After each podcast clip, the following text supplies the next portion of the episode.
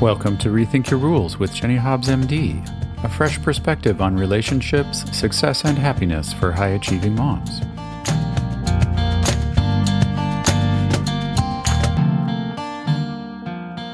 Hey there, it's Jenny. Welcome back to Rethink Your Rules. Today I'm going to share with you a rule that I rethought after an interaction with my son that I thought was really interesting.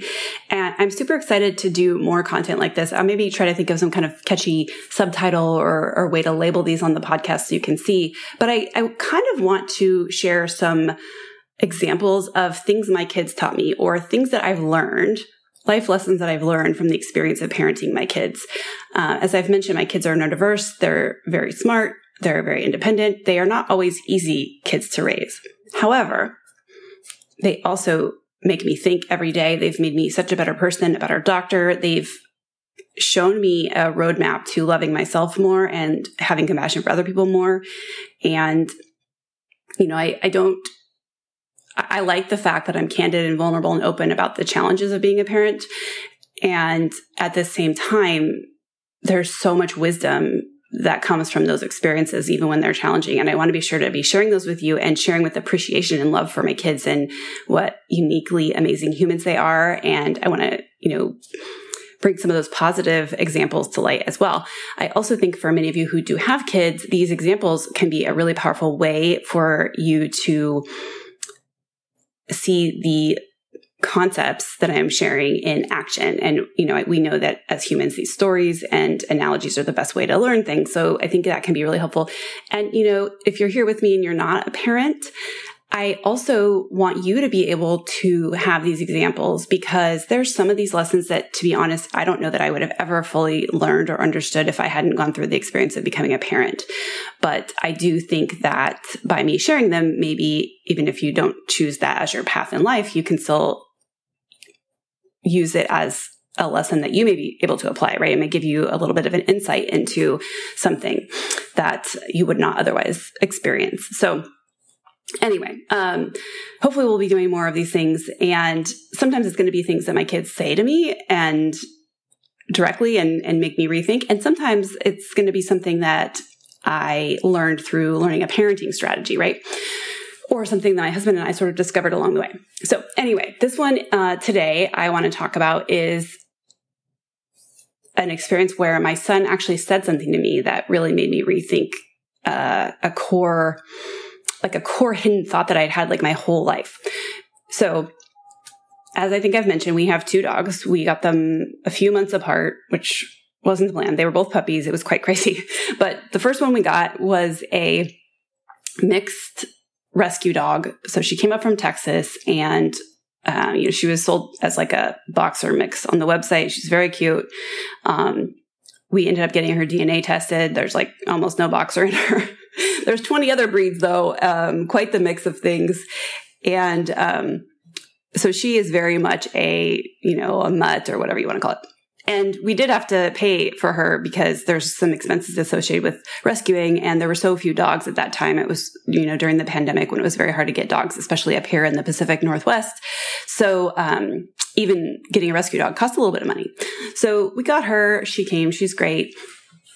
She's a little crazy. Let, let me think about it. She's a wonderful dog and she's a lot of work. okay. But so anyway, we have her. Her name's Bella. And then we had been on a wait list for a purebred Boston Terrier, which is the types of dogs we've had in the past. We we know we really like that breed, um, and so as it just turned out, that wait list ended right after we got the rescue dog, and so we suddenly had two puppies, and the second puppy was a purebred Boston Terrier, which cost us, as you can imagine, a lot more money, and it was a lot more difficult to to get him, and his name is Oreo. So we now have two dogs, Bella and Oreo, and my son is very obsessed with dogs. And uh, my son, as I think I mentioned, has diagnosis of both autism spectrum disorder and ADHD.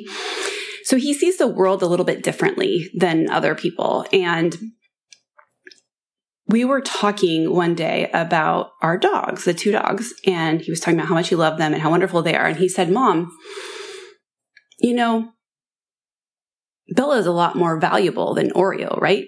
Like she's probably a lot more expensive.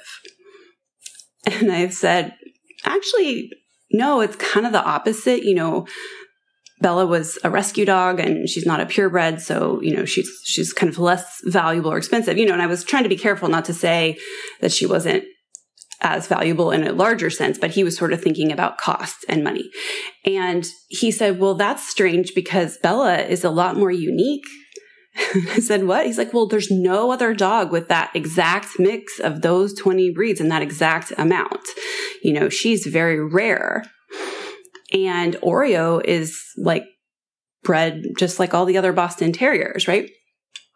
And I thought for a minute and I thought, you know, he's not wrong. like that is an interesting way to look at it, right? Without knowing the context of society thinking that, you know, there's a breed standard and that, you know, purebred dogs are, um, you know, better aligned with that idealized standard, right? If you don't know all that context, you would think you know, maybe she's more unique and therefore more rare and therefore more valuable, right? That's in Charlie's mind, my son's mind, without any context of, of those things. That was just what he would have thought, right?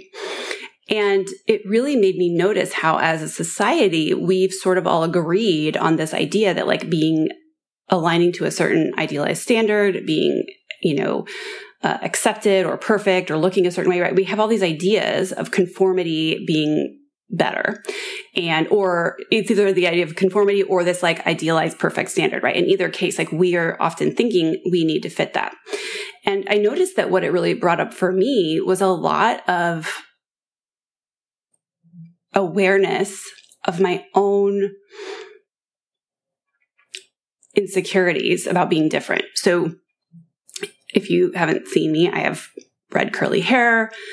I was always different as a kid. I not only did I have the red curly hair, I was, you know, short, I was overweight, I was very pale skinned, I had, you know, freckles and glasses and um, this really like terrible haircut and my parents didn't really know about fashion or style or anything cool. And i just like like i always was sticking out in a bad way is how i felt. And i felt like um all i wanted you know was to be like normal and beautiful and like fit into this cultural ideal of of beauty right? And also i was like smart but like smart in this like way that stood out right? So i was able to read you know full chapter books well before i started kindergarten. So they would like single me out to like be the smart kid often, right? So that was again another form of separation, which I'm sure they saw as a positive, and it kind of was, but it also was like I felt again I alienated or different from everyone else. My parents even had I remember uh, this like church songs tape uh, that they would play on trips. It was like this kids choir from church, and there was literally a line in there that said you could be short, fat, red haired, and freckle faced. it doesn't matter. God loves you anyway, which is terrible if I think about it now. But I still remember thinking, I was like, wait, that's me. And so are they saying that like, you know, only God can love me because I'm so different and so, you know, not perfect and not in this conformed ideal standard, right? And that literally stuck with me my entire life. Like even now, I have a very hard time whenever I feel like I'm different. And as you can imagine, I've now discovered I have ADHD and um, this all this neurodiversity and all these things I thought I was just not able to do as well as everyone else, or I couldn't fit in with everyone else, or I, you know, I was failing at that. I thought those were personality flaws, and now I'm like, no, I was just wired differently. And and so it's like I want to accept myself for being wired differently and being true that and there's this part of me that is like, but I don't want to be different. I've never wanted to be different. Different is bad. That's what I've always thought, right? And it's very, very deep and core to me. And so it was really interesting to see my son coming at this from a completely different angle without all of that, you know, baggage that I had. Um, and to ask myself, like, is that even true? Like, do I even still want to believe that? Do I want to learn to be more like Charlie and embrace how I'm different? And, you know, he's, he does this in so many ways. He, he actively looks for things that are different and unique. And and actually my husband tends to be more this way as well. Um, and I've had other friends who've, who've uniformly sort of valued things that are unique and rare and different. And obviously as a person with bright red hair, I've, you know, often the, you know, like the guys who are interested in dating me or whatever, like they're, they typically tend to be people who are interested in things that are different, right? Because that's kind of part of being this, uh, what does my friend call it? Genetic unicorn that I am but um but anyway I, I just i really wanted to share that with you because i hear all the time from women who feel like, you know, they can't keep up with this person they see on Facebook or this other mom who seems to have it all together and they're the only one. Or I hear from people who are neurodiverse and they're just crying and struggling with like accepting themselves as being different. And I hear from, you know, I see it happen with kids, right? Of course, kids are so cruel to kids that people that are different. And I think it's really easy if we're not intentional about it that we can slip into this automatic belief or this rule that like that's a problem and that we need to we need to conform, we need to be the same. And of course it comes from a good place, right? If you think of our primitive brain, our primitive brain is, you know, still has this vestige of being um you know, in a tribe of people who had to stick together in community in order to survive, right? Like not being eaten by a, I don't know, whatever, tiger, whatever. I always say that. I don't even know what animals were around that were threatening humans back in the prehistoric times. But you know what I mean? Like, the, so your brain is kind of like remembering, wait, like if the crowd, if I don't fit in, if I don't like align with this community, like I might die. Like on some primitive level, that can be how bad it can feel. Like it can feel that terrible. And so we have to be aware of that and then just ask ourselves, like, maybe we want to be a little bit more like Charlie. Maybe we want to reframe it as like, this is great. I'm unique. I'm valuable. I have something to offer. My purpose is to be different. Like I am maybe like for me, I, I kind of like have worked on this with myself. Like I was clearly born to be different, right? I mean, there's no, it's not accidental that I look the way I look and I have all these things that are unique. And maybe I'm muffling and, and holding back from like my zone of true genius because I'm trying to fit in and be something I've, I was never meant to be. Right. And if I can practice sitting in that discomfort and trying on a new, you know, rethinking my rule about that and adopting Charlie's rule about that, you know, what could I possibly accomplish? and it's a daily practice for me. But anyway, I um, I'm going to keep it short. Uh, I always say I'm going to do that, but I actually did it today, so I'm pretty proud of myself. I would love to hear, first of all, from you if you resonate with this, if you feel different, if you feel alone, if you feel like you're, you know, you want to fit in and you don't know why, if you wonder if, gosh, like I never feel like I fit in. Am I neurodiverse? Do I have ADHD? This is my jam. Uh, I am here for you. I promise you, you're not alone. The women I work with are too much moms. Part of being a too much mom is being misunderstood, and we can reframe that. We can own it. We can decide that being too much is not a problem. It's a wonderful thing. We can be like Charlie. And um, if you're parenting neurodiverse kids and you're feeling like, oh my gosh, like I don't know what to do with these guys, also reach out. Like, this is my jam. Like, we can commiserate on how challenging it is and we can enjoy these beautiful moments of connection with them and we can learn from their unique perspectives that they bring us. Like I'm so grateful that I have this kid, even though he challenges me every day because he also teaches me every day. And there's a beauty to that too. So I hope you have a beautiful week. Please be sure to subscribe if you haven't already. Shoot this to a friend who needs to hear that she's unique and wonderful. I am really trying to grow this podcast and get it out to more people. I just relaunched it onto a different platform where it can be easier to view on places like Spotify. Uh, it's going to be much easier easier for me to reach you with this. So please, please spread the word, help someone. It's free. Why not brighten someone's day with free content.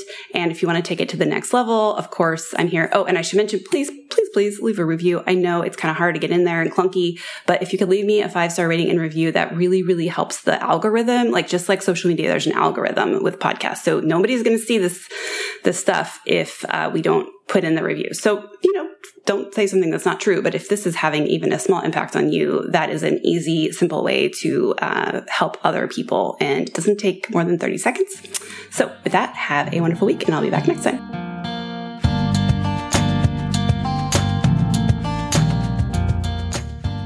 Thanks for listening to Rethink Your Rules with Jenny Hobbs, MD. Would you like to learn more about how to apply this to your own life through personalized coaching with Jenny? Visit us on the web at jennyhobbsmd.com to schedule a free consultation. If you found value in what you heard today, please consider subscribing to the podcast and giving us a five star rating so we can reach even more women like you.